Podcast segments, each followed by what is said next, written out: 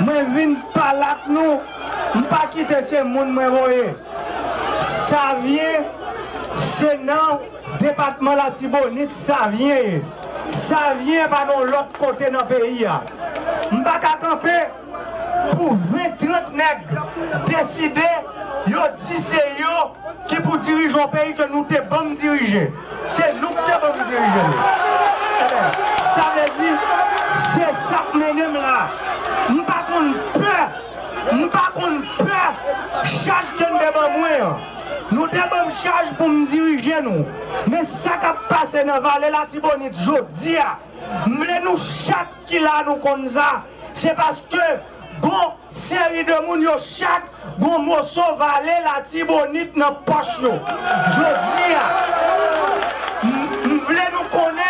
Mwen nou konen, moso vale la tibonit sa. Ki nan post an seri moun nan. Si yo pa vle vin metel sou tabla pou nou bal ansam Pou vote ban mwen Mbral pral nan post li pou metel sou tabla Pou ge sekurite nan la tibonit Se sam vin fe Se lim vin fe Fon di nou sa Nou pat votem Pou mte Pou mte koui là nous avons problème.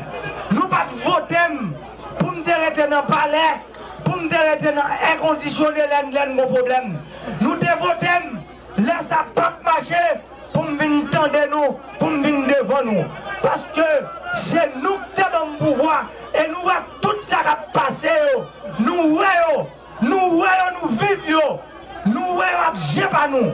Je dis, réforme qui a fait dans le pays c'est pas moi-même seul qui va le bénéficier.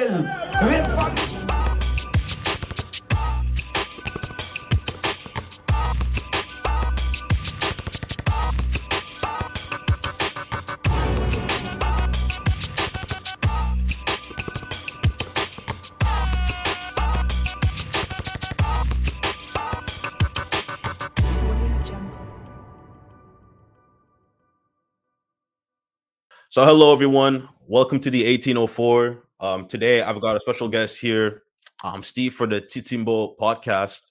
Um, today, we're going to keep a uh, light discussion, um, touch on about uh, touch on certain topics in terms of what's uh, surrounding Haiti, um, as well as potentially uh, gang culture, uh, and uh, as well maybe a multipolar world and where Haiti fits into that as well.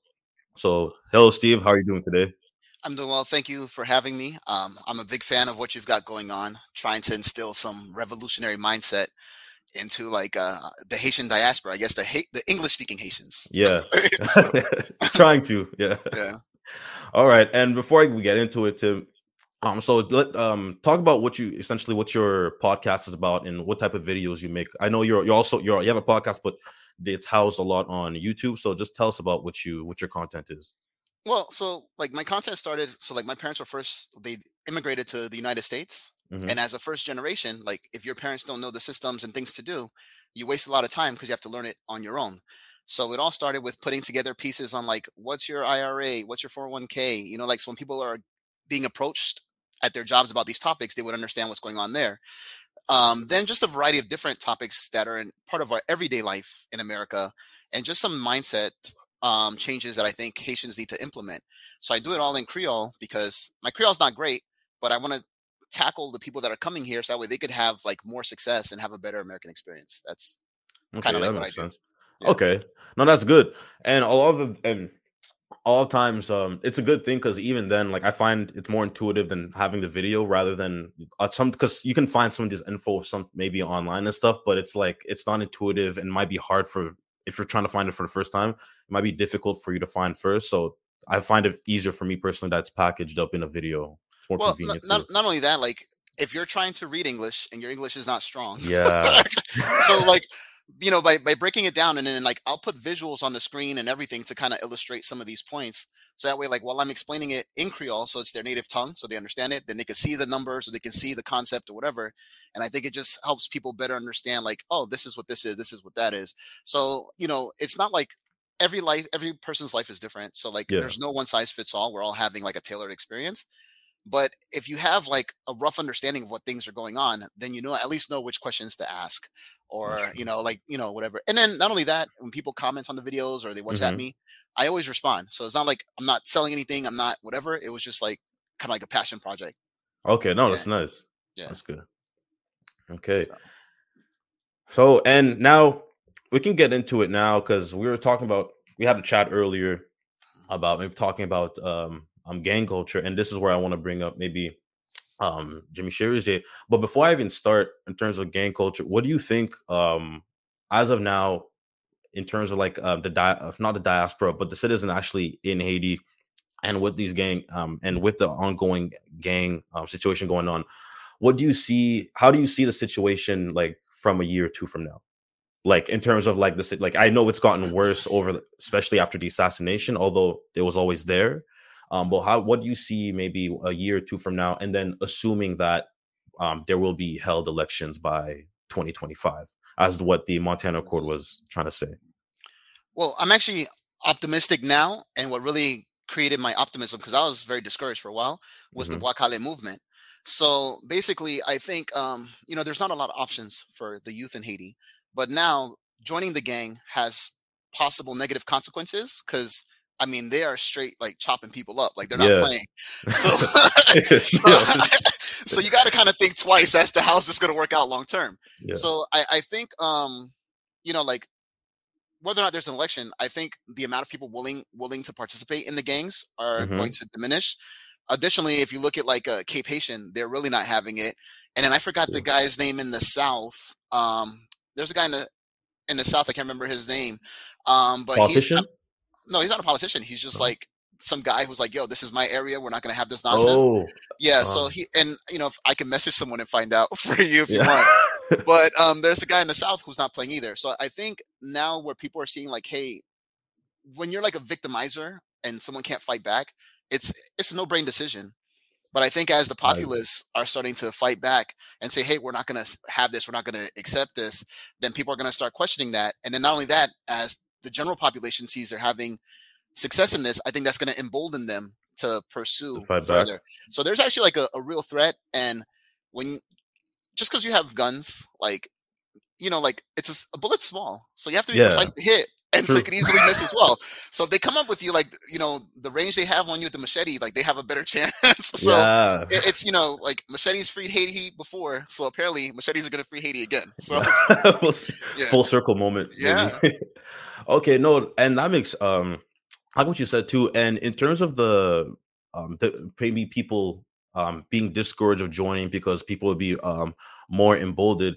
What do you think about a because there's talks, I'll give you background on this. There is currently, according to Miami Herald, we currently have um some US officials training a special unit in Haiti to eventually have a SWAT, like an official um, um, special unit.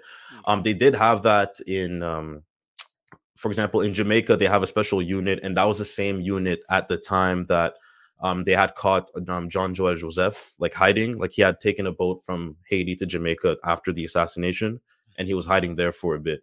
And that was the same unit that was able um, to find them. And in Jamaica, not that they're having much success with it, but that is the same unit that's going on there and um, fighting gangs as well.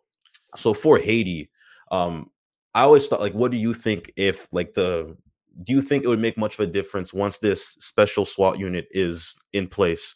Um, do you think it would be actually it would actually help diminish the gang activities going on?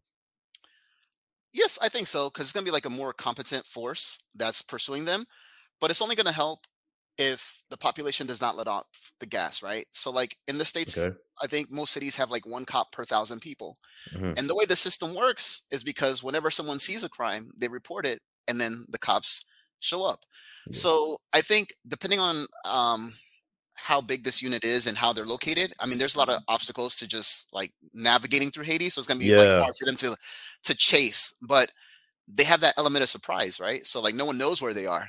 So if someone's Yeah. so if someone's gonna if there's the possibility of someone reporting and if someone could show up. So you know I I, I referenced this in one of my videos where I was showing them an example of like neighborhood watches in America. Mhm, So okay. I, I think what needs to happen um is you know like every person like if you have like a idem which is like a yeah. like a little telephone, whatever. Yeah. If you have a phone or whatever, you need to realize like, hey, you're gonna be you're part of solving this issue. So now, you know, if you know the police have because like when I go to Haiti, I go to Laboule and there's like an Mhm. outpost right there on the lead going to Kenscoff. And there's a little police station. It's not like a massive police station, right?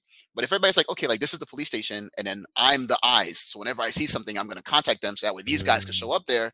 I think that's what's gonna help. So it's it's levels, it's layers of things that are gonna result in creating a solution. Well, So everybody has to have like a on all hands on deck mentality where I see something, I call the police. If there's like a persistent problem in an area, then we can call the special task force unit. Yeah, and that makes sense. Well, that makes sense, and the sense of community too. Because even with the Bwa Kale movement, like I would have not if you had asked me like three months ago, I wouldn't have thought that people would be coming out with machetes and going like trying to find um alleged gang members, right? Yeah. Um, so I think the boldness would help too.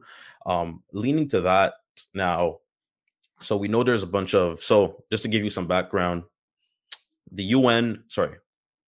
So there's um Vitel'Homme that we um there's Vitel'Homme, a gang member. There's Village, not Village de Dieu. There's um what's his name? I'm trying to forget. Kat San Mawozo. And as well as there's the other gang. Um he's at Village de Dieu, but I forget I keep forgetting his name. Let me find him. Izo. Oh. Okay. Well, I'm not too well versed on all the Yeah, gangs like Yeah, I know. individually. so yeah. Well, no worries. So there, these are the three main like that are usually always. If you look at Haitian media, they're always the the ones talked about or on like Izos on social media. But a lot of them, you can um, they're involved in um, gang activity, mainly killings and all that stuff. There's this other guy named Jimmy Cherizier, um, G um, G9, and just to give you a background from his story, essentially that that G9 coalition was just a unity between his um, his gang as well as others, and not necessarily to do criminal activity, but actually to protect the surrounding neighborhoods that they do occupy from actual um, gang activity. Um, now, when you look at, uh, and we'll get into it, but so when you look at the mainstream media, though, um, when they, whenever they paint Jimmy Cherizier or talk about him in an article, they bunch him in with um, the actual, like the criminal gangs. Now, at the same time, you could be like, well, I've seen Jimmy Cherizier hold guns, like so. um, You automatically you're like, where do you get the? Where did you get your weapons, right? Yeah. From the first thought. Um, but I want to get your opinion because he's, and I'll I'll play the clip a bit after, but essentially, I th- my belief is that he's part of a smear campaign that just started that started in Haiti, and then it kind of blew up, and then the international community took on. Because um, one thing that struck me is that out of the so the U.S. had already launched an investigation of the 20 mercenaries, Canadian American mercenaries that were kidnapped, and they had already said it was Kat San Mawozo. You mean the missionaries, not mercenaries. Oh my bad, Mer- yeah, missionary. Yeah. I just want everybody to know they were missionaries. yeah. yeah. my bad, yeah. Yeah. The missionaries. So, so essentially, it, it what thing that caught my eye is out of the all UN, um, the UN sanction, he was the only one that's that has gotten sanctioned out of those all those gang members, and he's also the one who's the most accessible uh, by mainstream media, meaning he's the only one where mainstream media, like if you're going down to Haiti and they want to interview with a gang member, it's always him that's available. Um, so now, with that being said, I want to get um, what do you think? Um, what what do you think would be a the reasoning for them to to be maybe pinning him him at an, in a negative light compared to the other gang members that we do know, and it's been um, um, reported that they have done kidnappings, and even they say they do kidnappings as well. So I'm not too well versed with Yeah. But I did see a little documentary on him before. And what I've Mhm. come to realize just as how do I put this? The Western international community as Yeah. a whole is whenever someone tries to be self-determining, this is when they come in and they create opposition with somewhat like a smear campaign. Yeah, So I think you know when they tell you, if you look at someone that, so so let's let's think about what you know like the Western community does to these countries, right? yeah, They they go in there with a meal for a day and they create a, a begging mindset, right?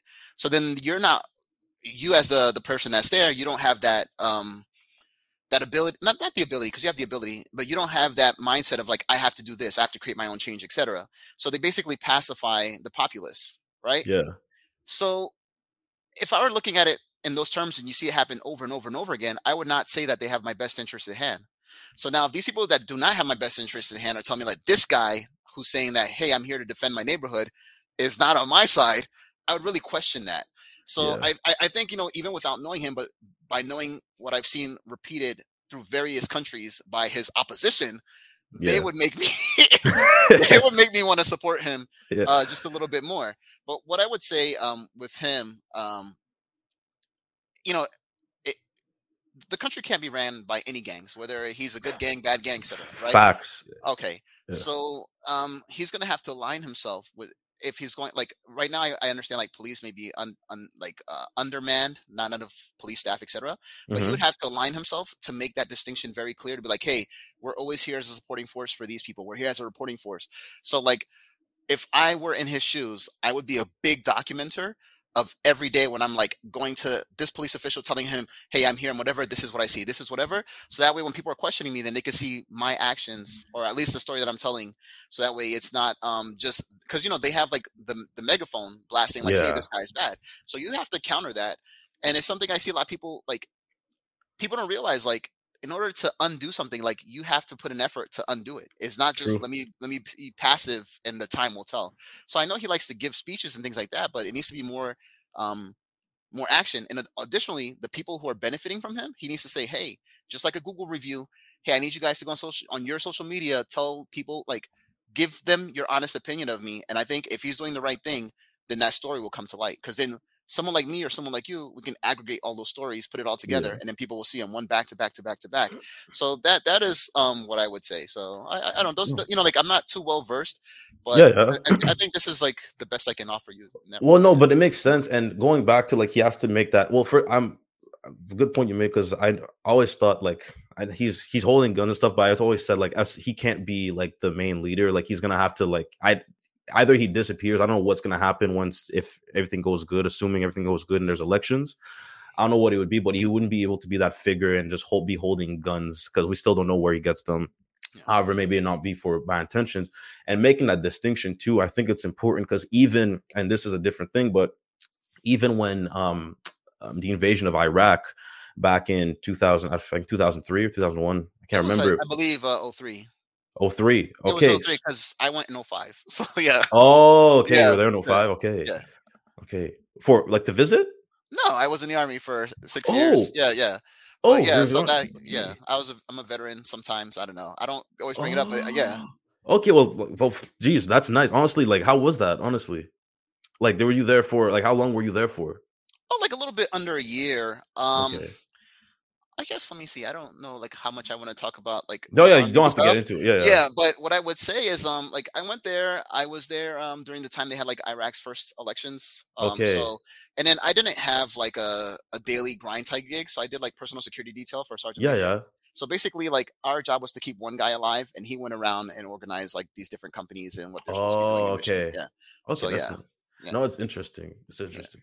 But back to that, what I want to say is even at the time, um, this is documented well, but um, when they were when when they went to Iraq and then now they were combating terrorists there, um, a lot that distinction w- wasn't made as well because there's some of them that were actual ter- um, like terrorists, but a lot of them what happened they were either from the Iraqi former Iraqi former Iraqi army members and former pot, um, uh, police members that had once the United States came and blew up wherever they had to done the damage, they fought they became like their home mercenaries, but kind of to protect their surrounding neighborhoods.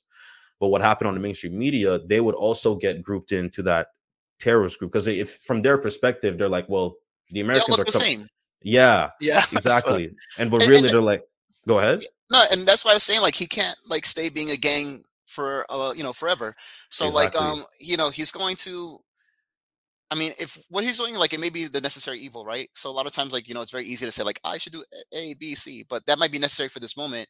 But he should be um trying to figure out a way to align himself with some kind of either the police force or um, Yeah. you, you know with someone or at least if there's like a mayor for his um, location to say hey like you know like i'm talking to this guy we meet once a week and he's gonna have to submit to some higher authority if he wants to continue because it may be necessary because if a lot of police officers have left and he's the only one that's willing to say hey i'm going to put my life on the line to make sure like things are, are good here so he may be necessary for this moment but you know it can't like waking up every day repeating the same thing is ridiculous so Yeah. he needs to start doing something where he's like how do we get this more legitimized where okay maybe we're not like the police but we're like the national guard of this area. You know what i'm saying? Kyle? like Yeah. each, each state in america has a national guard so that he would be like we're the national guard for this area or the militia for this area where now someone's like okay well these guys these are the members. We have all their fingerprints. We have their faces. We have they have ids these guys are legitimate. Everyone else is not. So you know even if those like we have volunteer firefighters in the states you know like things like, like that Mm, so he can be a, vi- a volunteer still doing what he's doing but he needs to find a way to align it like you you need government for structure right i mean i know the government has been corrupt Yeah. he, he can't you know like we can't just have every neighborhood having like their own little no, honestly, you you made a good point. My only thing is that the I just find for him, if you were to, you said align with a um a like government mayor or something yeah, some, some official that has legitimate like holding good with- intentions. yeah not even good intentions they have to have like a legitimate position in government you know like if i were to go do what he's doing right now in the states like i'd get arrested Yeah. yeah. So, yeah. you know, No, like, honestly, what are you doing? I'm just walking around here with my gun. Like it's Yeah. cool. Don't worry about it. I got you. Like no one's gonna, no one's gonna buy that, right? So, but obviously, the level of advanced society that we have in the states is not what's going on in Haiti. So it's probably okay for that moment. yeah. But ultimately, like it's like, are we gonna live forever in this moment, or are we gonna be working towards something? So he needs to start working towards something where it's like, okay, this is legitimized. If there's funds in the future, maybe I'll get a check, and then that's how he'll be able to like until he does something in those in that regard. He's Mhm. always open to be paint to being painted as a Painted. bad guy. Uh, I I agree with all you said. My only thing is for him. I think I don't know what his strategy is, but if he's gonna want to align, like he needs to align if you uh, with a mayor or a politician, Yeah. like uh, if that bad, like he'd have to find someone that has no ties to type um, corruption, and I think you, that corruption runs from like the pre- president, prime minister down to even like the mayor level. So I'd find it difficult for him to try and align with someone unless this person has, like I said, like just no non-interest in corruption, has good intentions, and wants to move forward. Other than if not, then he's really, to me, as of now, he's stuck in the situation where he's kind of just like a, a figure for the for the for the cause of the revolution, trying to fight against gang and for a better Haiti. Um, but yeah, that's my only thing. Like, I don't know how it'd be difficult for him to align. He'd have to find a politician that has no no intention of doing that because even the politicians in Haiti are painting him as a as a illegitimate um well a an actual gang member rather than maybe let's say a revolutionary figure. And then again you could that could lead back to a lot of them do have um, business interest political interest in the country as well. Well, like I said, the only way that um, he's going to be able to clear the record or get everybody on the same page is if the community starts voluntarily saying like, "Hey, this is what he's doing. This is what's going on, whatever," and then there'll be another narrative that people can look at, and then I guess after that we'll be able to make like our own decisions. yeah So right now Mm. we have like the mainstream media mar- narrative. We have what he's saying that he's doing, but what I would like to see is like the actual end results. So if we Yeah. start measuring the results, so okay, great, you're watching over this neighborhood. Like, is it improving? Like, what's changing here? You know, so like if there's not anything that he can point to to be like, hey, I did this. This is the result of my action.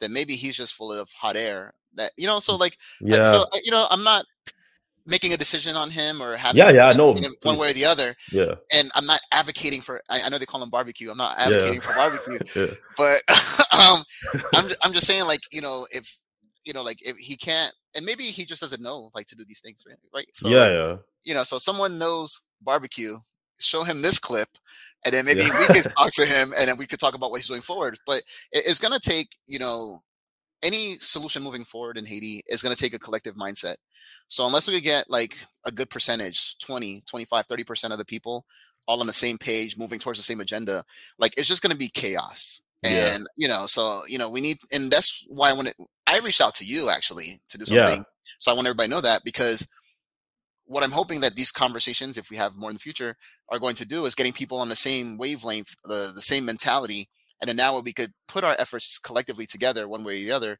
and that way like when people are thinking the same and then we're supporting one specific action then we'll start to see progress but if we go and let's say you know, let's say we're home together and, you know, our, our parents left us just $50 and you're like, I want to eat, you want to go to the movies. We might spend the whole time just arguing about that. That's but if we true. have, you know, but if we have like the same objective, then that capital is deployed in a, you know, in a, in a constructive manner. Yeah. Yeah. More efficient. Yeah. Yeah. Okay. No, that makes sense. And okay. I, and I, I also think that would help stem out some of the corruptions, right? So like, I, I did a video once where I said, uh-huh. "Hey, like Haitian people, like stop asking for intangibles because every time someone's running for president, we need jobs, we need mm, school, yeah. we need education, right? Well, how do you measure that? So then yeah. I was like, hey, you need to start saying like, hey, we need five schools built. We need, you know, like a numerical mm. something that when someone commits to that at the end of their term or somewhere through their term, you can say, hey, this is what you promise you're going to do. So these are the, the, the ways that I am hoping that we can influence people to start thinking about things. So when demands are being made or whatever, then we can say, hey, this is what was said. This is the accountability we want. And if we could put a time frame on that, man, like, yeah, you know, nice.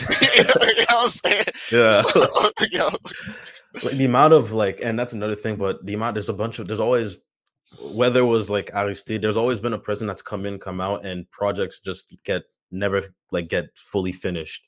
Um, Jovenel, this is a different situation, but Jovenel Moise had like a few bridges he was building in um Jérémie and I think somewhere up north, but but obviously this was assassination. But even before he passed away, that project was very was stalled for almost two years. So I know what you mean. You know, I don't know if we want to get into like solutions for Haiti because I could be here all day. Yeah. but, but I think um like I mean those projects are probably necessary because the infrastructure yeah. is very lacking. But I, I would argue, and I just want to share this that way, any Haitian that hears this uh, moving forward in the future, mm-hmm. is that the first thing that needs to happen is to be thinking in things in terms of industry. Because okay. everybody always wants to say education first, right? So let's Thanos snap, boom, right? Everybody in Haiti can read and write, can read at like an eighth grade level. Um, they can use a computer. What are they doing right now? Yeah. There's no there's no industry. There's no industry so there. Yeah. No, yeah. So whether we're gonna be like tourism based, then we have to protect the coastline, make it clean, move move more of the population inland. So this mm-hmm. is like having something that's like a concrete idea of improving something or if it's going to be hey we're going to grow food and export to like turks and caicos and all these other countries that because like i don't know if you know like turks and caicos uh anguilla st martin these countries in the caribbean mm-hmm. a lot of mm-hmm. them are like rocks they don't grow food so let's say hey let's go mm. out there and say hey we want to work some agreements we're going to be like your plantain provider we'll be your carrot provider we'll be whatever because haiti has the advantage yeah. of being able to grow food so um you know when there's a leader that comes in and they're thinking in these terms i think then you're going to see like some advancement some advancement. Yeah. And that would make sense. And even like like um what you're saying, but there's no industry. Yeah. And the people that are educated in the country, they'll find better opportunity outside. And they'll yeah. if it's not DR, they'll go to obviously st- the biggest diasporas are US, Canada, France, in that in that sense. So definitely the US, you'll find a job there and be able to do whatever, well, especially in tech. Well, so you know, this is probably part of the corruption. And it's uh-huh. gonna like I said, like I think the members of the, the general population of Haiti, they don't realize like how important they are, like each individual one. Like every person, right? Like a country is built of people. so, yeah. and then what happens is someone comes in and they monopolize rice, and everybody yeah. just accept, and everybody accepts it. And like in your video, where the gentleman said, he said, if you're looking for imperialism, look at your plate. It's in the rice yeah. that's being imported, you know. And I was like, yeah. like, you know, like yeah. So it's right there. So when they start making and everything you know that you do in life is going to require sacrifice it's going to be a little bit of pain but when you start making that decision to say hey i'm going to eat more homegrown food and we're not going to pay any attention to this exp- this imported stuff yeah then that's how you're going to like break down these monopolies and then when these guys no longer have the stranglehold they have they can't influence um, politicians as much so you know i, I think Haiti is like a prime is like the best place ever, right? Like yeah. it's in prime position, and I, will tell you why.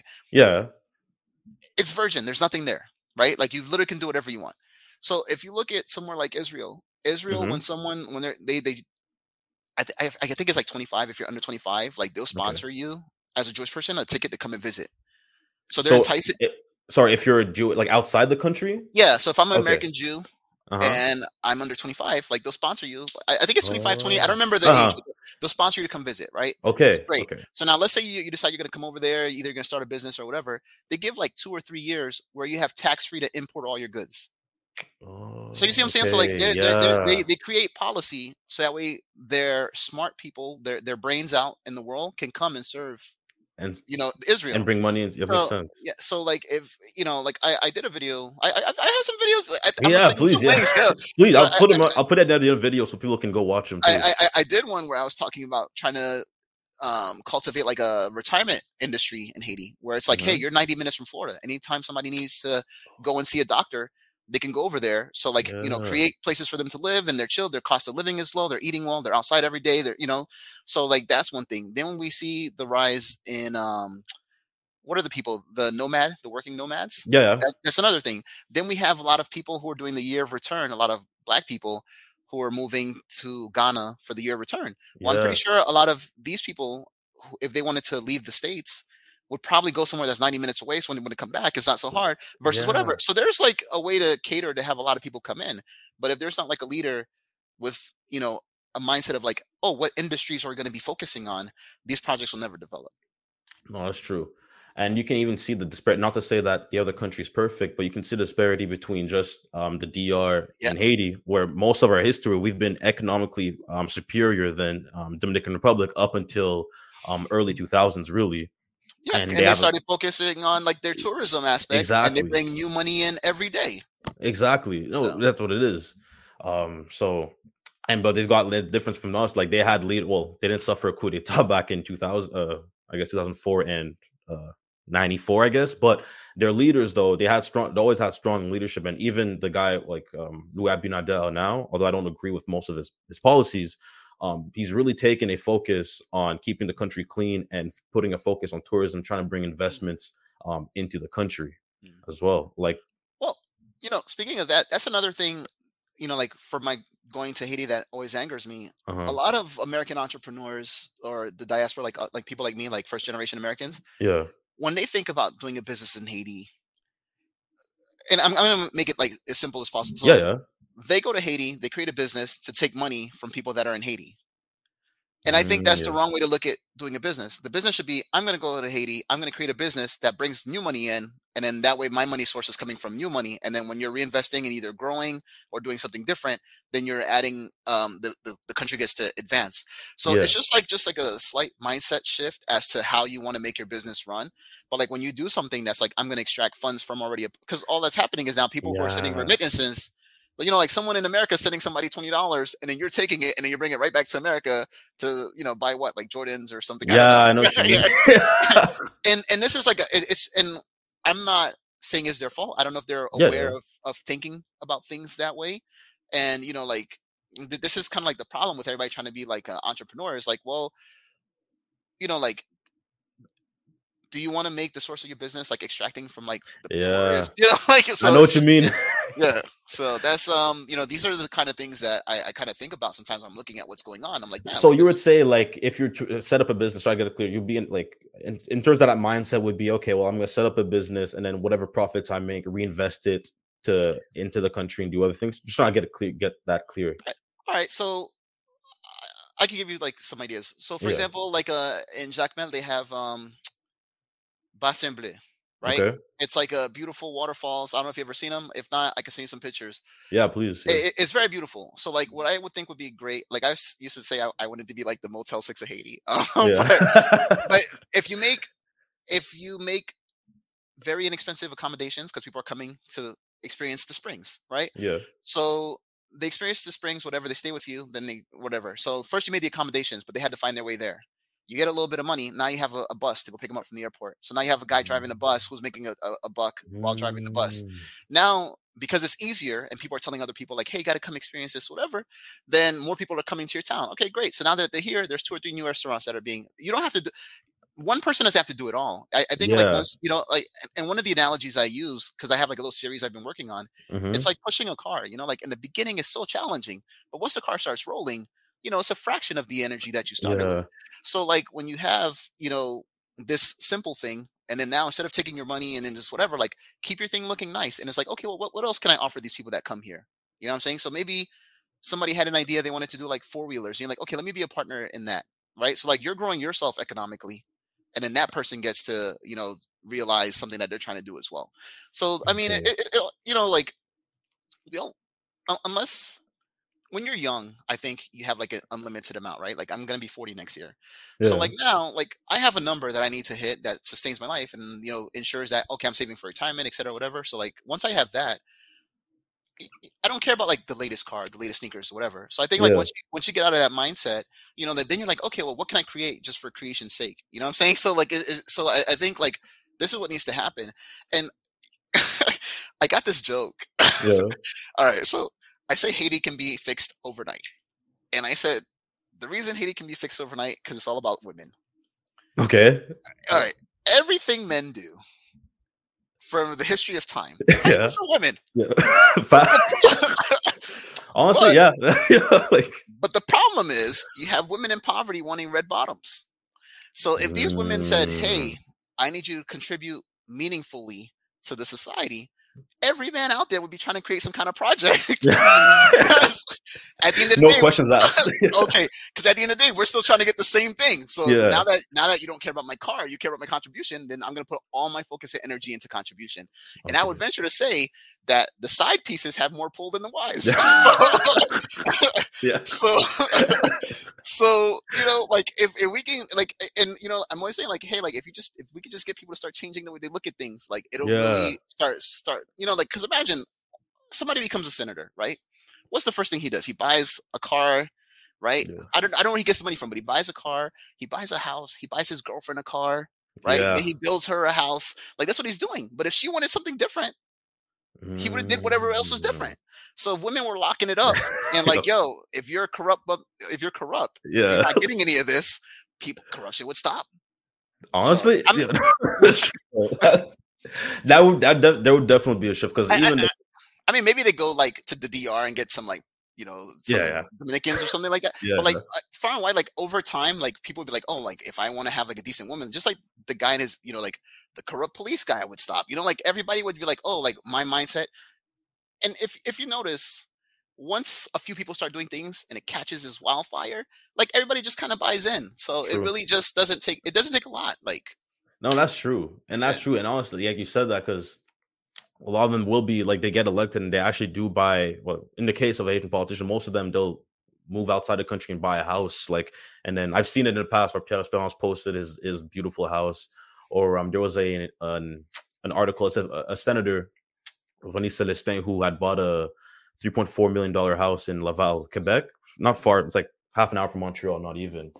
And it's like, man, you could have done like you could have done so much with that money, wh- wherever you got that money in the first place. But you could have done so much uh, more because regardless of, I don't know how much they get paid, but it's not. I don't think they're paying you millions to be, be a Haitian politician. Yeah, so Yeah. they're they're stealing it from somewhere, and this is the end result of that. And you know, and even if it's not just women, also us, and I, this is a problem we're having in America, maybe even globally. Mhm. Um, when I was a kid, you know, like if somebody was a drug dealer, like Yeah, no matter how much money they had, like your your family, like, oh, don't talk to this guy. This is yeah, guy's terrible. He's, yeah, he's trash. He's whatever. Yeah. Now we live in a society like people are straight up like, oh, I, I need a man that's a scammer. Like you know, like is, is, this, is, this, is this yeah. this society is like it doesn't matter what you do is what do you have What do you and have? so if we're only looking at people because they got the bag then who's gonna ostracise them for stealing it from you know like the nation exactly. so I, I think like these are problems that I, I see as we're moving forward um it's just gonna have to be like a conscious decision about like what type of person you want to be as a person like each person to say Yeah. like well if this guy is like a thief i don't want to have a friend that's a thief and then you know we have to bring back a little bit of like shame to yeah, but and, and, and that's and that's what happened. Like people will steal the money, and they'll you'll know they're corrupt, or you'll sense it, right? And they're just walking around, and everybody's still like, "Hey, what's going Yeah. on? Flip on, mix it down." yeah. And, and and you know, if we're not shaming that person, you know, like why should they stop? Like It- well, they get the money, and they're still a big person in society. Yeah, no consequences. Like literally, if I was that, if I'm not that person, but yeah, like I'm putting myself in that position, I would not stop if if, if I felt no consequences and I can just steal whatever. Like, Like you getting more women, you got more Yeah. cars. no consequences. yeah. So yeah, so you know, it's gonna, and that's why I, I keep telling like every person that's watching this, like if you're Haitian in Haiti or whatever, like you're important because when you interact with someone you know that's not doing the right thing, you're validating that person. They're feeling justified in their actions, right? Like you're praising them for their crap. Like, oh, look at the car, look at the shoes, look at whatever. But if you're like a regular person, like I don't care what you did, I know you did the wrong way, and you're just like, man, forget this guy. That person's gonna start questioning themselves, and unless people, you know, it's gonna have like this effect. So, like, mm-hmm. if we really want to stop like this corruption and all, all those types of things, is we have to basically make it a scarlet letter. Like everywhere you Mhm. go, you know, like um, what is that guy? Juan Guaido. Everywhere he went Yeah, yeah. in Venezuela, people Yeah. are like throwing shoes at yeah. him. Like this is what needs to happen. Honestly, yeah. Oh yeah, they were no, they were shunning him at the end. Yeah. there So that, that that's what needs to happen. And now he's coming to Miami, flying coach on Spirit. Yeah. Like you know, like so so like this is the type of stuff that you know like Haitians need to stop doing. And Sispan got that yeah. for these guys because you know like they're robbing you and you're celebrating him for it. So it's, I it's know. ridiculous. Yeah. it's a, that's that, that's the most telling part for me because I like I don't think any country like is perfect. Some are worse off than the others, but like even um I can say in Canada, U.S. If somebody like if there's some sort of news or there's a rumor of someone's corrupt, like it's people are not with it. Like the public opinion against that person Yeah. is most times it's negative.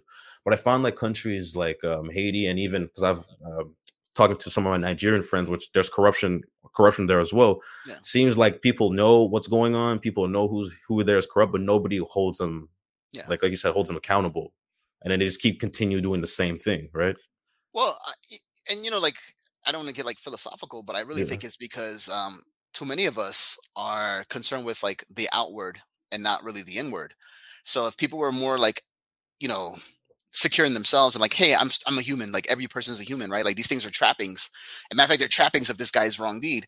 Um, then you'll have the power to be like, I don't care. Like I don't want that. Like Mm. you know, like whatever. But if your whole life you're like, well, I can't wait till I get. You know, I remember I watched a documentary about uh the Democratic Republic of Congo Mhm. um, the, the mining that was going on there. oh yeah, yeah. And okay, so this guy was living in like the smallest little hut, like makeshift hut, and he had like a poster of Rick Ross in like a Rolls Royce Oh. or something. And I thought to myself, and he's like, one day I want to have a car like this. Yeah. And I thought to myself, I'm like, you're never gonna go anywhere because if you can't do anything to address like your immediate needs, and this is already your aspiration. I'm not saying not to have a dream. you know, yeah, yeah, I know what you mean. but, but but I'm saying like someone like you finally get the chance to tell the world something, and they're pimping you in this mine. and what you want to tell them is you're gonna have It's a car fine. like Rick Ross. like this is this is this is part of the problem. yeah. Yeah. No, I, I agree with that, honestly. I agree. Okay. So Um, next I want to bring up was the we talked about it earlier, but the shift to a multipolar world. Obviously, BRICS is more of a. It's been around since um early 2000s, but now in terms there's more there's uh, 50 plus countries applying to join BRICS. yeah. Um, now and what do you think in terms of um the shift? Because we had a lot, at least from I'm I'm born in '97, so when I like I don't know for you, um like when i grew up it's always it's always been the us has been the superpower with its allies with um nato.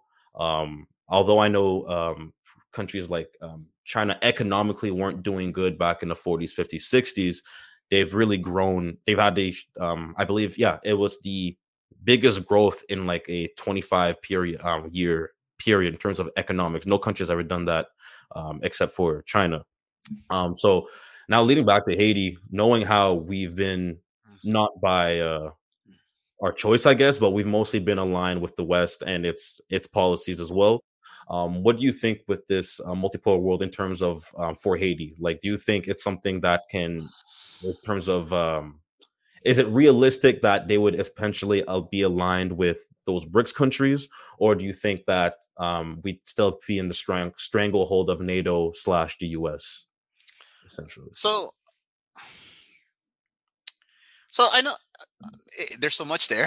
Yeah, like, yeah, I don't, I it's don't even loaded. Yeah, yeah. yeah. I don't even know where to start. All right, so like the, the Chinese, like they expanded a, a lot, and they're doing it in a like in a very like intellectually superior manner. Instead of Yeah. going somewhere and putting the thumb on someone, they're investing in them and be like, okay, now you're indebted to us, right? Yeah, So that's just like the best way to do it because at least the person that you're indebting, they're having something to show instead of everything they have being demolished.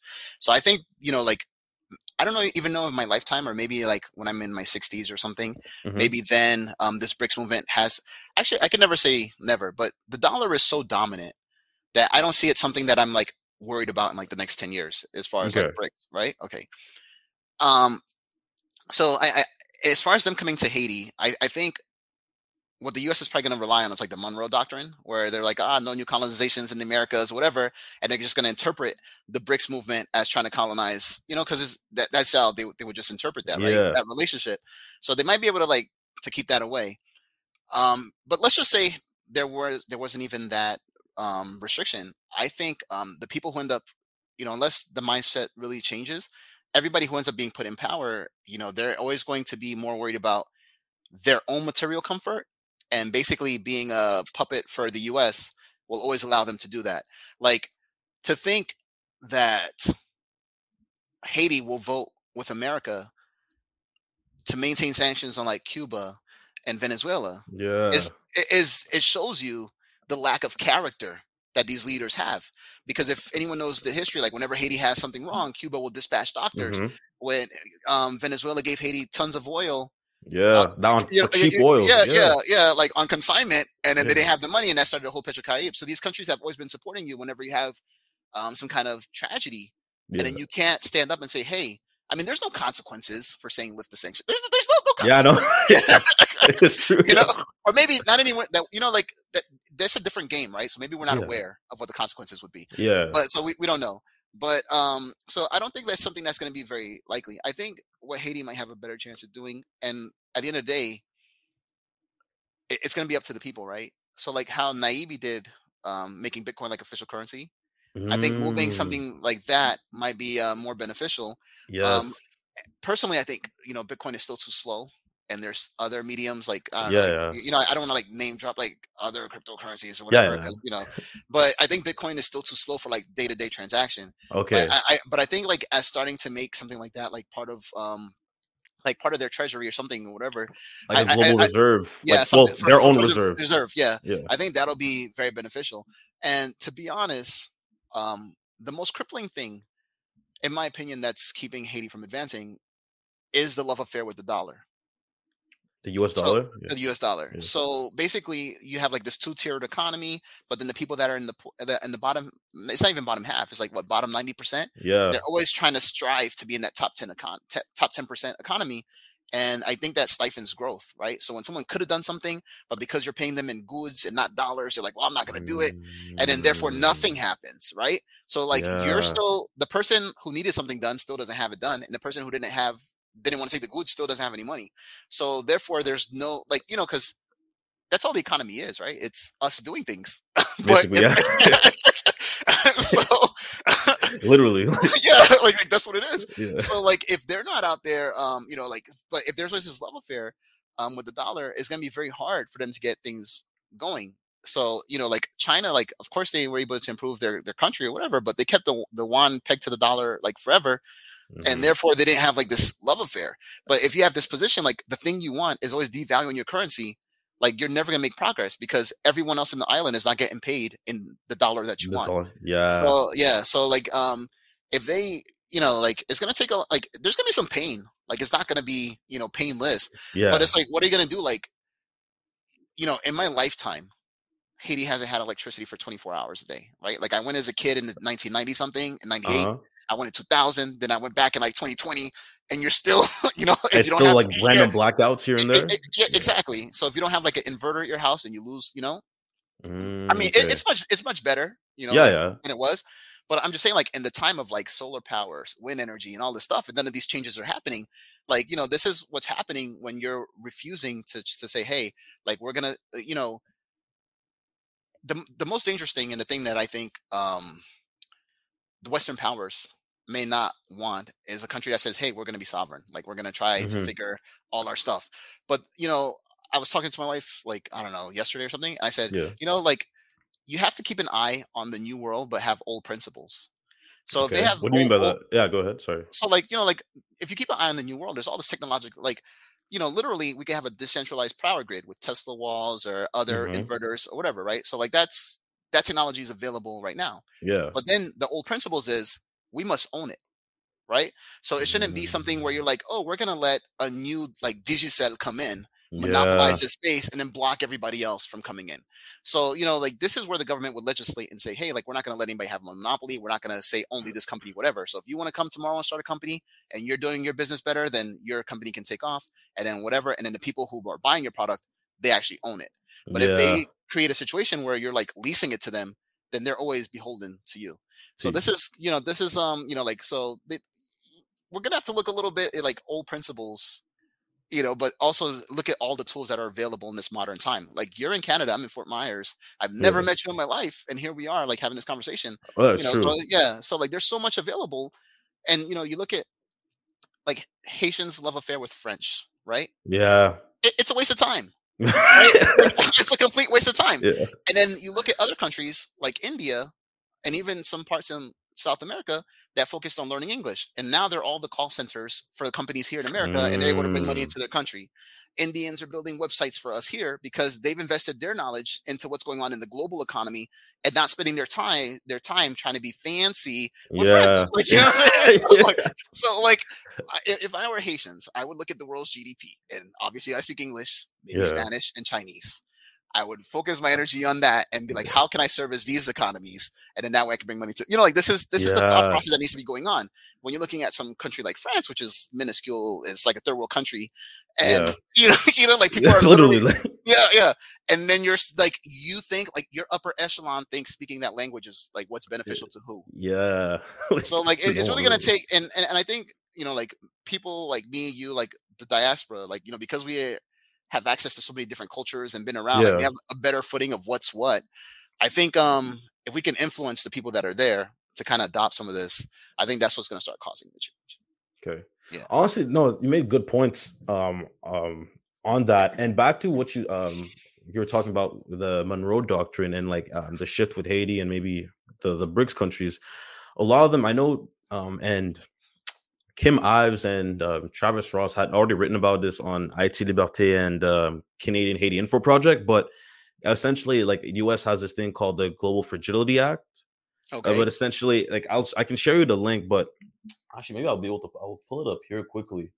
But um it's essentially they said Haiti would be part of it, one of the countries first in it. And what Travis and Kim Ives were alluding to is that it's just another way to kind of keep him in the realm of the in under the realm and the influence of the US, but presenting it in kind of a um, different way. Let me pull it up here.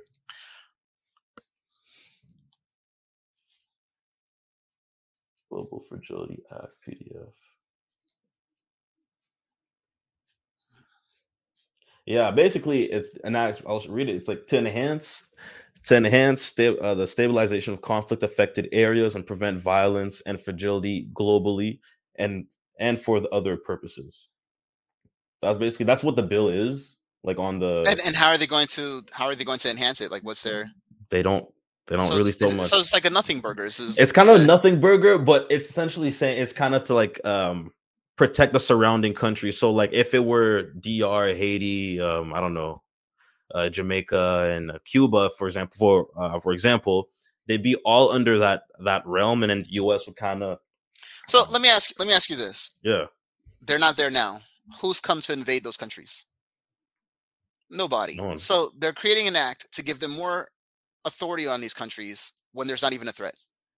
basically. Okay. Yet- so like, so but yet, what's funny too, they're like if you could look back, like they're that country that's presenting this act is a threat to a lot of these countries. Yeah, yeah. So it's like it's mafia stuff. It's like, hey, you need protection from who? From us. You yeah, know? So, like, exactly. so um i don't know like um I, you know obviously like the populace doesn't have a lot of say in what goes on on like the Mhm. geopolitical st- I- I you know let me not say that they haven't realized the power that they have through civil disobedience right to have an effect on their government interacting with other governments.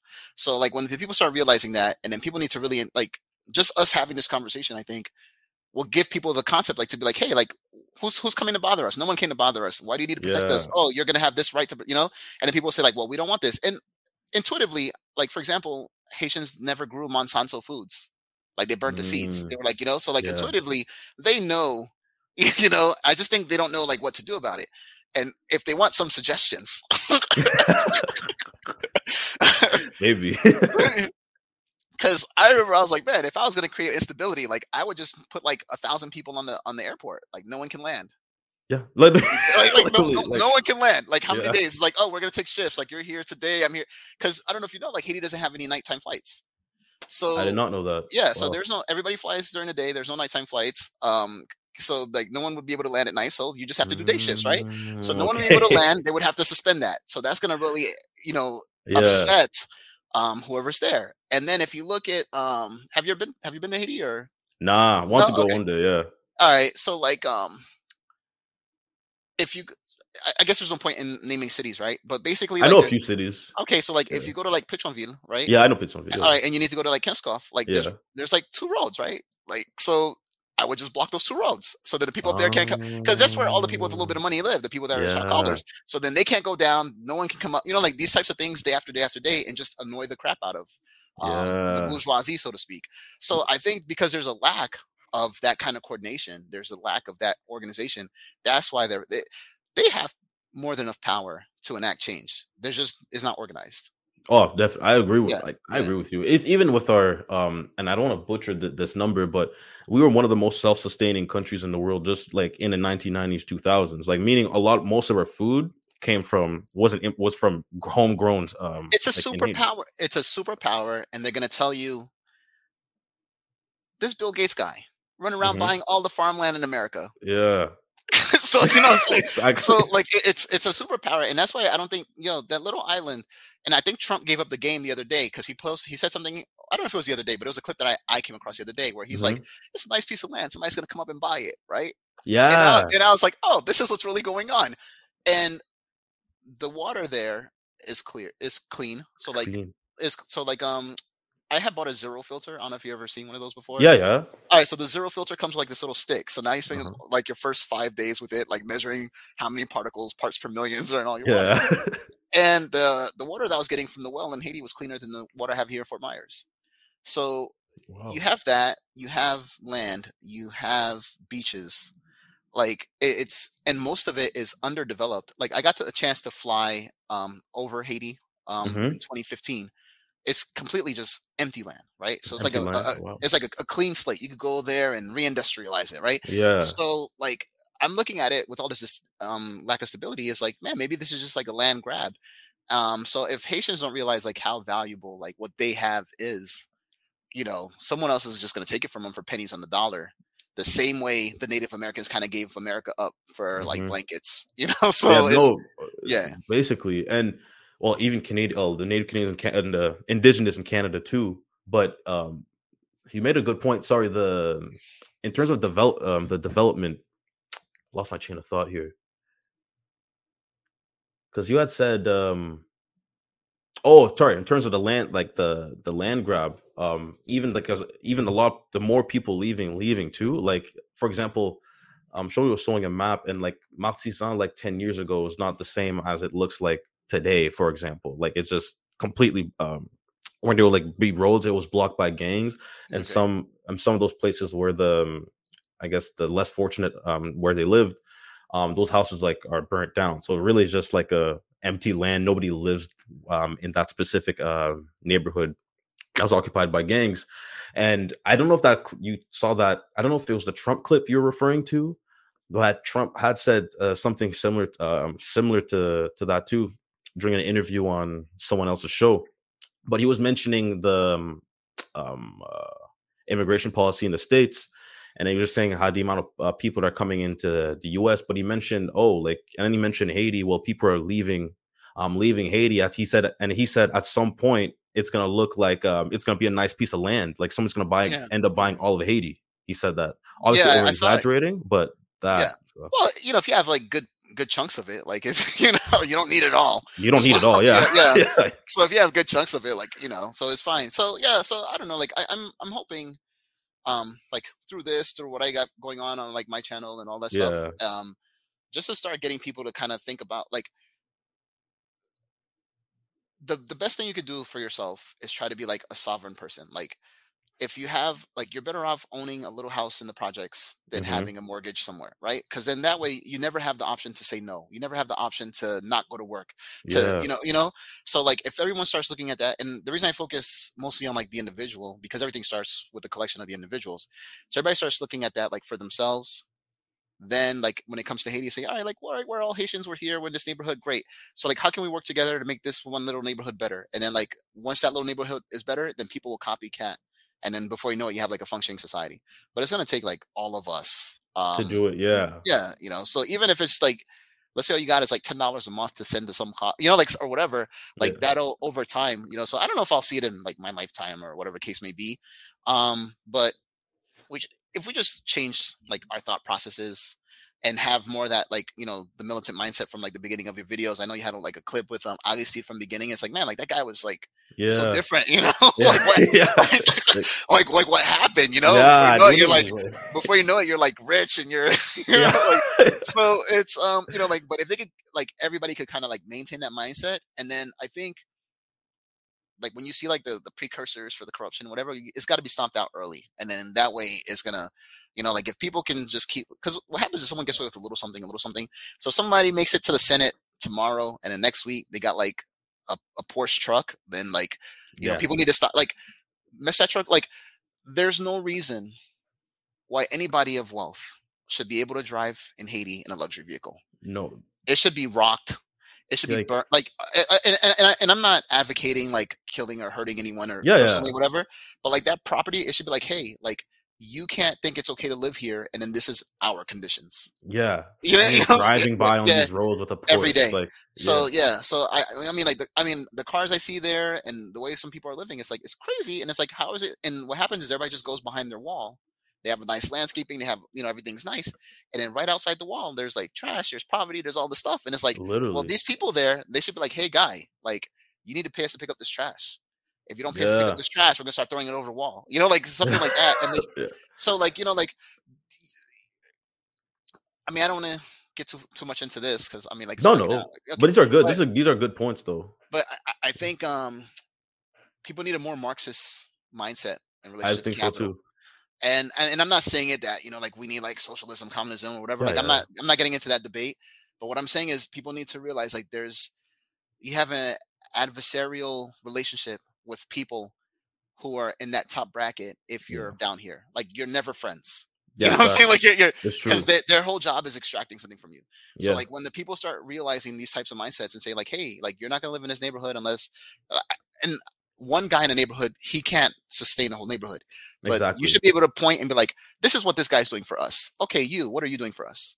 Okay, this is what this, you know, like so like until they start making those types of demands, because you know, like the same people with the nice houses, with the nice cars, whatever, they're the same people that are making sure that they have a monopoly in whatever sector they're in. Mhm. So they're, they're stopping growth. So if you're going to stop growth, then you need to be responsible for us because you're not allowing us to thrive in an organic way. So that is what I think. Um, that kind of mindset is what it's going to take.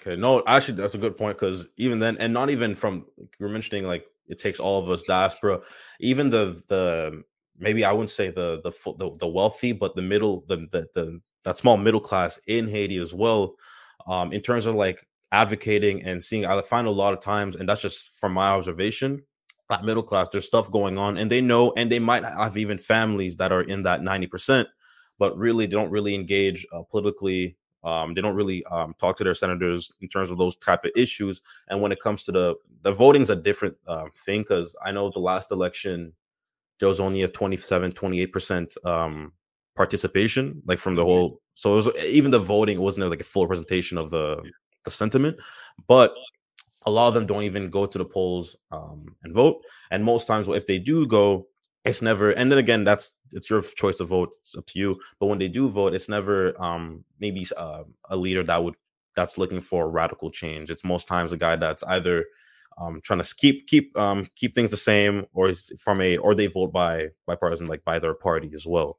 So if there's always because if you look at the candidates, always a few people that are pushing for like radical change, but they get either two percent of the votes really. So Well, I don't know, like, because right now we're speaking English, right? So like that's not really gonna help. I don't know how we're gonna get that message out.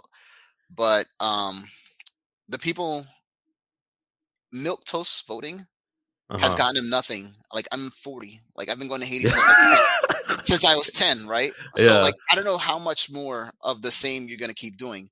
So if I were them, I would lean like everybody like it's at the point, you know, like when Trump I don't know if you ever heard the Meek Mill song where Trump's like, What do you have to lose? Your youth are unemployed, whatever. Oh yeah, yeah, Yeah, yeah. yeah, right? Intro, yeah, Yeah, intro. yeah. So, that's that's where they're at right now. It's like what do you like what do you have to lose? Like it keeps getting worse, it keeps going down, it keeps going down. So you have to do something.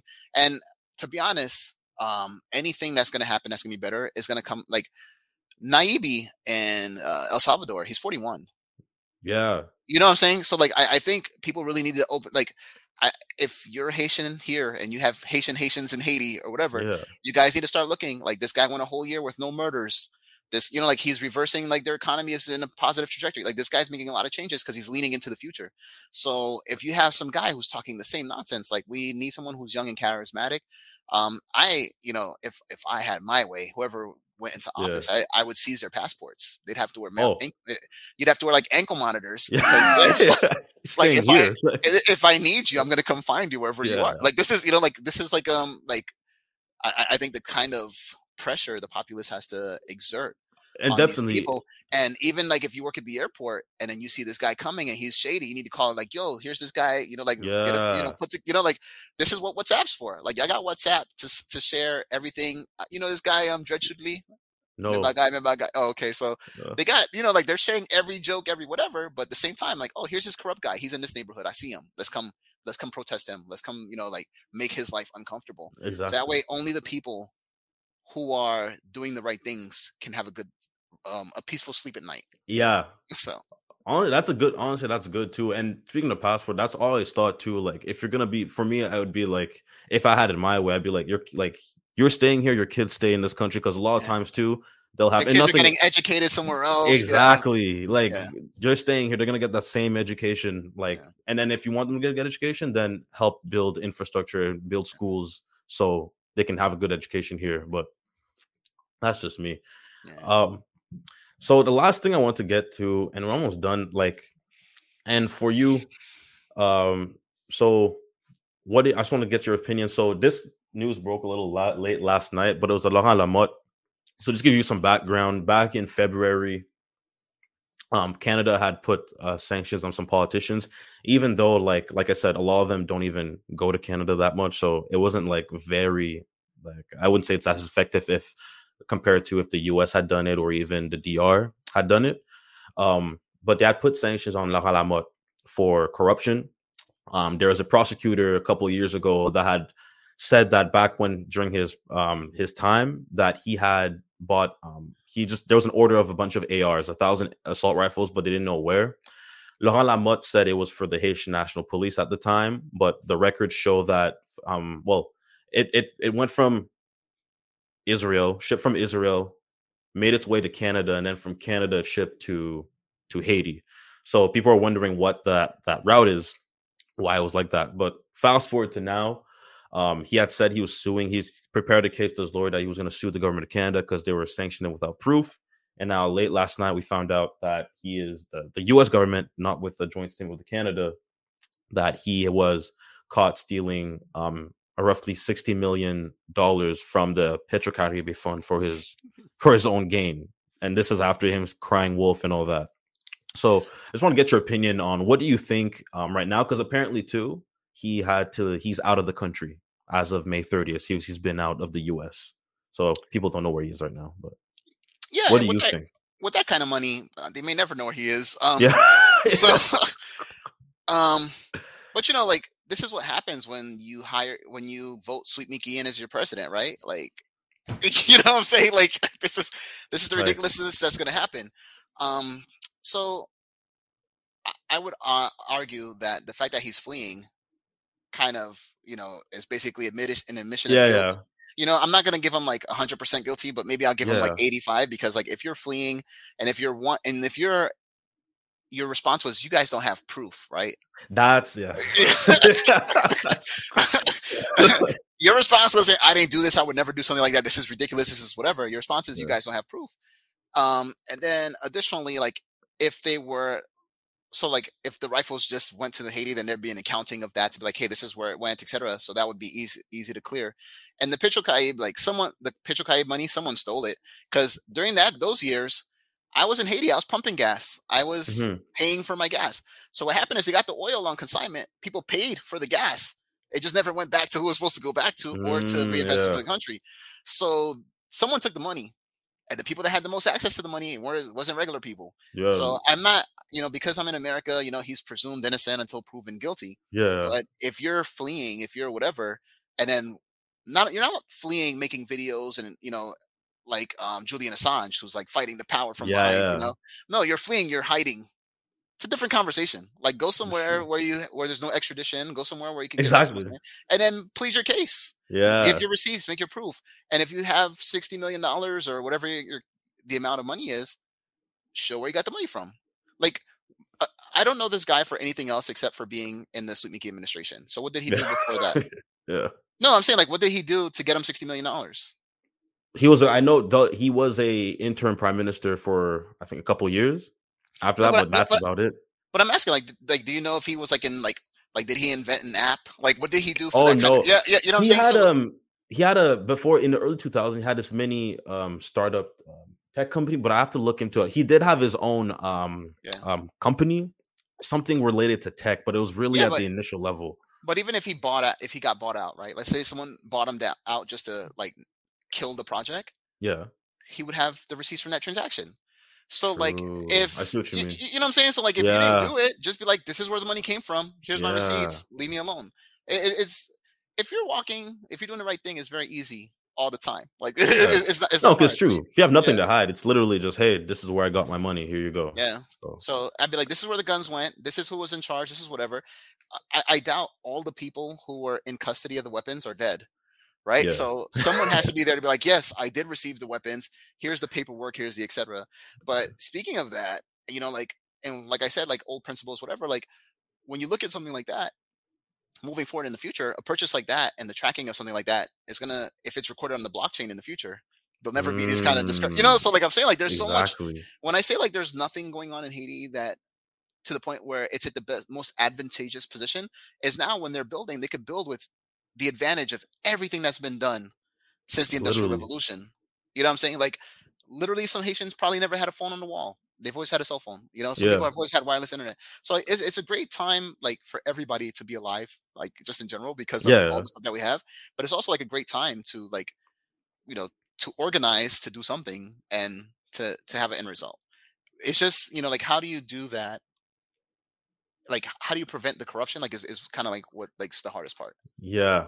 Yeah. And then really it's like you could say like you can look at a bunch of political leaders. If I'm not of the belief that if I took the whole well, there's no parliament now, but if I took all the politicians that were in parliament like five, six years ago, um, I'm sure they all cover for each other, but I wouldn't say all of them are corrupt. They might be like they might not be able to say like like denounce people. They might be scared to denounce others of Yeah. doing corruption, but I don't think all of them are strict all doing illegal activity.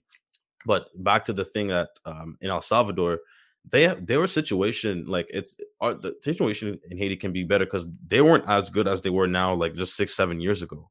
Yeah. Like their gangs were ravaging their streets as well, and economically they weren't doing that much um, better. And they took a lead. They're one of few actually, actually right now the only Latin American country that took a lead and actually kept buying Bitcoin and keeping in their reserve the with the reserves, hope of hope of that uh, blowing up eventually. Um, I know there's a halving the Bitcoin halving in Next year, I think in March or April is uh halving in 2024. Yeah. 2024. Yeah, so there's Yeah. that coming up too. Um, and the graph shows too. Um, most times when there's a halving it, the value does go up. Yeah. Um, for Bitcoin. Yeah. No, there's always a, a massive bull run, and then not only that, like I would say, like every year that goes by, adoption, like Uh-huh. True. you know, so it, it just keeps increasing. So like, uh, I think it's a company called Strike. They've just Yeah. expanded to like sixty something countries or something like that. pay. Yeah. Yeah. So like now that's just gonna get more people, you know, like adopting this. So even if someone like just owns like a tenth of one, you know, like Yeah. you know you're, you're you're adding to that and to be honest unless there's like some crazy like I, i'm i'm guessing if there was like a way to like crack the code and like take all the money like whatever it would have happened by now because it was already at like 60000 or whatever case may be yeah. um it's people not understanding what real freedom looks like because Mhm. everyone should say hey i'm going to get a little bit of this no country controls it i can transact direct to someone i don't need anybody in the middle Everybody should say, "Hey," I- you know, like so. But it's because people don't, you know, like people are more skeptical of it because it's like, "Hey, I, I need the guardrails of this or whatever." So, but as more people, you know, as inflation continues to chew away, I, I think people will people will be say- looking for alternatives. People will Yeah, be like, "Yo. I'll take whatever at this point." Like, Yeah. Because I think too. Well, back to um, the Bitcoin thing. I think it's the um, the fear, the FOMO, well, not FOMO, but the fear uncertainty. Well, they call it in the FUD, fear, uncertainty, FUD. Yeah, FUD, yeah. I think a lot of that is um like you see just articles and whatever they always say, "Oh, Bitcoin's a scam." It is volatile, but if you think of it as a not a um not trading anymore, but just as a like a a reserve currency Yeah. or kind of as an asset, then honestly, and, and, all, and, and all it's gonna be it's gonna be um us deciding to believe in it right like as a collective Yeah. That- that's, that's all it takes and then you know speaking of that so like for example let's just say haiti decided to go like more like the digital route right Mhm. there's a blockchain out there that has like a, like an id so like you would have like you know like mine would be like steve 123 right as Mhm. opposed to like a cryptic like series of keys or whatever yeah, they could do something like hey when you're a senator this is your id and then on the blockchain everybody to see this is what this guy gets paid. This is what this guy gets paid. So now if I'm a Haitian person and this guy makes, you know, 25,000 US like equivalent a year and he's driving in a Bugatti, then I know like this is a guy he should not be driving. in exactly. You know what I'm saying? But these, are- these, these- are the type of things I, I think um um and I'm very excited about um decentralization because if they create a situation where everything becomes transparent for the public to see, you know, like we're like it's gonna be real clear because no one's gonna do corruption just to watch your bank account. Like they're gonna increase Exactly. their lifestyle. So it's gonna be very easy to see who's doing what, who's whatever. But as everything's a secret, and it should be public record. Like we know what politicians get paid in the U.S. And then we're always wondering, like, how is someone worth a hundred million dollars making like one hundred eighty-six thousand a year? Like, you know, the number, you know, like so. Nancy Pelosi. Yeah, uh, like so. So we just we, we just identify the corruption here. We don't do anything Yeah. about it. at least, but at least if we get Haitians identifying their corruption, I Yeah, think, yeah. So, no, honestly, no, that would help too. Like, it's there's Yeah. too much of that going on, and even for um, you're talking about the accountability. I think even um, you can add that to even like type of government spending too, right? Like um, like there's a budget. They make a budget every year or every February. Yeah. Uh, they, they come out with the the monitor, the like it's basically the the budget uh budget plan, and give a bunch of numbers. But if there was a way to track the government spending and where what programs it's going to, I think Well, that would help. so there's uh, so let's let's like the technology exists. Like so Yeah. there's, there's a way to do it. Is getting the populace to be paying attention enough to say we want to enact this. Enact that. and and we and you know like I don't know if you know what's going on in like in Atlanta. They're trying to build this thing called Cop City, but the people in the residents are protesting. They don't want them to build it.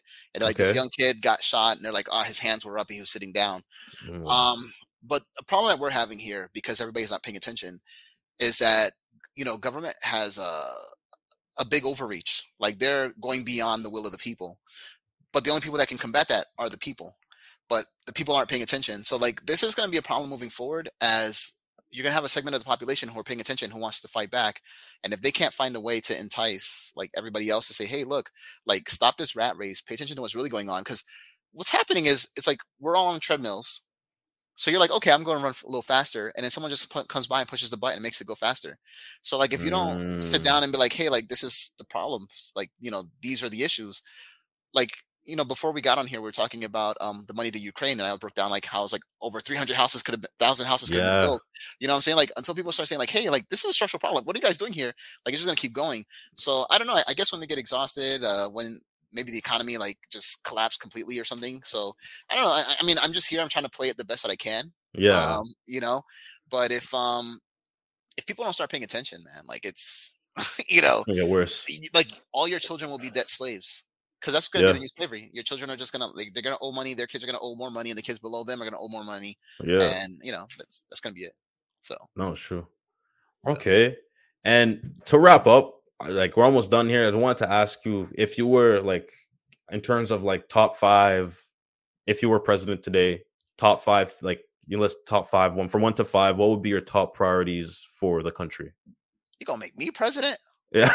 It's a bad Yeah. call, man. That's that's not a it's not a good call. You know. I, I Hey, well, I already you, you, won't. I know you won't be corrupt, so already Oh. we're at it. That's an advantage. You so. know what? My, my wife asked me this one time, and she said, um, and I was talking about we were talking about the corruption, and then she said, "Well, how do you know you can't be corrupt? Everybody's corruptible." And I said, "Well, not for this." right? So like it was just something that I was just like, yo, for this one thing, like it's just not gonna be like I'm gonna do my five years, whatever. yeah. Um. So I, I guess the first thing I would focus on, um, if you kind of look at like the Singapore story. hmm So the first thing is like Haiti has like no real military, so like they need to go back and Mm, create yeah, that. So you have to be able to defend yourself. Yeah. Um. Then the second thing would have to be Singapore. Singapore had built a good amount of public housing. okay. Um. All right. So then you'd have to start housing the people, and then you want to do it. You know, it's gonna take like looking at a map and strategically placing people to kind of disperse and reduce the population in Port-au-Prince. Like, there's just too many people in Port-au-Prince. It's you know, it's unmanageable. So like, we'd have to house people. Then we'd have to incentivize um, growing food. I guess would be number three. yeah. And the reason I say that is because like you want to be um, sovereign. You want to make sure like no matter what happens, no one could stop the the plugs. You know, like whatever's coming in. Yeah. Um, then after that, I would um, like for, for example, like I would look at like land management. Like so, for example, like you go to Saint Martin and they have a beautiful beach at the end of the runway. Okay. You go to Haiti, they have Cité Soleil. Oh, okay. Yeah. yeah, yeah. you know so then I, you know like we would have to say like hey like we're gonna grow our own food then we would Yeah. have to um figure out like what industries we want to like first venture off into obviously tourism would have to be one just because like we're so close to america so Yeah. you know um so then i would have to say like hey we have to reclaim the coastline and try to get that and maybe even make it like public private partnerships um and the reason i would want to do that and at a minimum of 50 50 percent take or maybe 51 49 um cuba used to be thriving you know Yeah. when american businesses were there making all the money and not giving the people anything and the minute Yeah. they say like this is not okay then that's when they got sanctions and all this stuff Yeah. so you know you have to make sure that no one can ever come in and then have like more power on you than Oh, then and then i guess the last thing was i would want to revamp education um, the education needs to be focused like we're coming into a new world where you know it's technology it's ai it's Yeah. um, automation it's all this stuff so it can't be having people like yeah you need to know how to read you need to know how to write everybody's gonna like half the country's gonna have to speak chinese half the country's gonna have to Yeah. speak english second, like that would be the second language classes right Mm, okay. so that would be like, you know, like how here in America, like, you know, I took French, like, because I could cheat code, I speak Creole. So, Yeah. like, you know, you have to take some classes to whatever. So, like, not everybody's going to be fluent, but you're going to have those, you know, there's always that that higher achieving group of people who are going to like master it right and that way we can be like okay these people can interact with these people for business and these people can interact with these people for business and try to bring more money in that way um you know so just lean into an education where it's more like you know computer driven tech driven um stem i guess is uh, what it is yeah. and then makes so sense. I know that that would be um I think that's five. And I think the last, even though you asked for five, I'm gonna give you a bonus one. Yeah, I- please, I, yeah. I, I like to give. And I, I think um once we started industries that were getting money in is to try to like work on infrastructure. So I would Mhm. focus more on like arteries first. So not like having good roads everywhere, but just being able to like, you know, I flew from Port-au-Prince to Cap-Haïtien in a Cessna 172. It took like 35, 40 minutes Okay. but it's like an eight hour drive. That's ridiculous. Oh. You, you know what I'm saying? But yeah. because the, because the roads are not. I mean, there's mountainous terrain, so I don't think you're gonna get it down to like under an hour. Like like the actual nautical mile distance is like Uh-huh. I don't know 56, 60 miles, right? Okay. Like from point A to point B, if we were to Yeah. just fly over. But there's mountains and all that stuff in the way. But because the roads are in like poor conditions and things of that nature, and there's not like a highway built mindset, yeah. then it takes like eight hours. But if you could reduce that to like four or whatever, I think that would be something that would be, you know, so like just making sure like, hey, you could get from Port-au-Prince to Cap-Haïtien real quick, Port-au-Prince to um what's that, Jérémie over at the end? yeah. and then Yeah. Jérémie. and then yeah. doing it like that. So that way we have these main arteries that are flowing. Um and then part of that proj- project was, you know, I know it may not be pop- popular, but um the camionnettes would have to stop The what? like. So basically, people have all these beat up like old Toyota Tacomas, whatever. They put some benches or whatever. So we would need a more structured system of mass transportation. So those people Oh, I could come over and drive, but they create so much chaos and traffic because they stop anywhere at any time for anybody. Oh. So yeah. so like so by creating like the flow of people moving and whatever, then it becomes a place that you know, like sometimes I need to move four miles in Haiti and it takes me like forty five minutes. Okay. You, know what I'm I saying? see. Like, like, like- okay, like, that's crazy, but yeah. Yeah. So it's and I, and when I say four miles, I don't mean like nautical. I mean like driving miles. Driving. Yeah, it takes like forty five minutes because you know if you go in the morning, everybody's coming down. There's these big trucks. If it breaks down, it's whatever. So like um things that I saw, I was like, man, if somebody wants to do construction, great. Your trucks have to get up at three o'clock in the morning and they need to be on site by five. Yeah. And in that way, people that are commuting to work, when they get up and start leaving at six and seven, the road's clear. You don't have this truck breaking down. Now it's a one lane road. You know, like so. These Yeah. are these are the type of things. Is um, it's just trying to facilitate everyone else pursuing what they're trying to pursue. Okay. Yeah. Oh, those are good, honestly. Well, the road part, I didn't know. Like, I didn't, I didn't take in how it took took eight hours from Port-au-Prince to go up north, considering Haiti's the size of I think Massachusetts. Yeah. So, So it, like- well, I mean, there's mountainous terrain, so it's always going to be slower than expected. Yeah. But um, that is a big problem, and the you know, like some of the road is messed up, some of it, you know, so like they just need to kind of like work those things, and I, I think that would be great. Okay. All right. Well, folks, thank you for jo- tuning in, guys. So this was Steve from the Titimbo podcast. Um, Steve, thanks again for joining. Um, this was a great con- uh, this was a great discussion. I'll definitely have you uh, back another time. Um, as for the 1804, thank you guys for tuning in, and I'll see you guys soon. Take care. All right, thank you.